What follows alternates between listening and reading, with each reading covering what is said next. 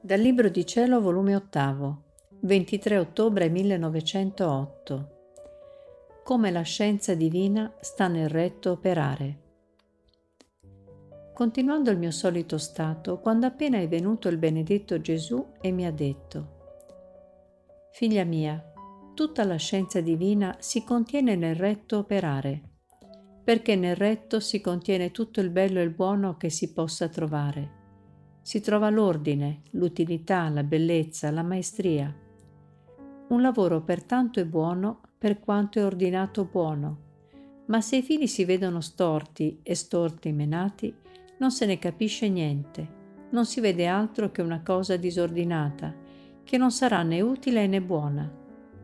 Perciò io dalle cose più grandi fino alle più piccole che ho fatto, si vedono tutte ordinate e tutte servono a uno scopo utile perché la fonte da dove sono uscite è stato il mio retto operare.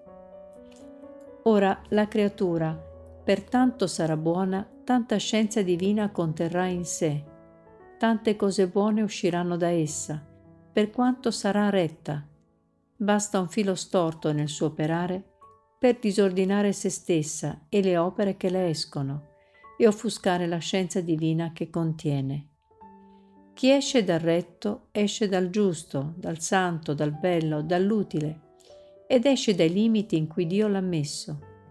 E uscendo da questo sarà come una pianta che non avrà molto terreno di sotto, che ora i raggi d'un sole cocente, ora le brine e i venti le seccheranno gli influssi della scienza divina. Tale lo storto operare.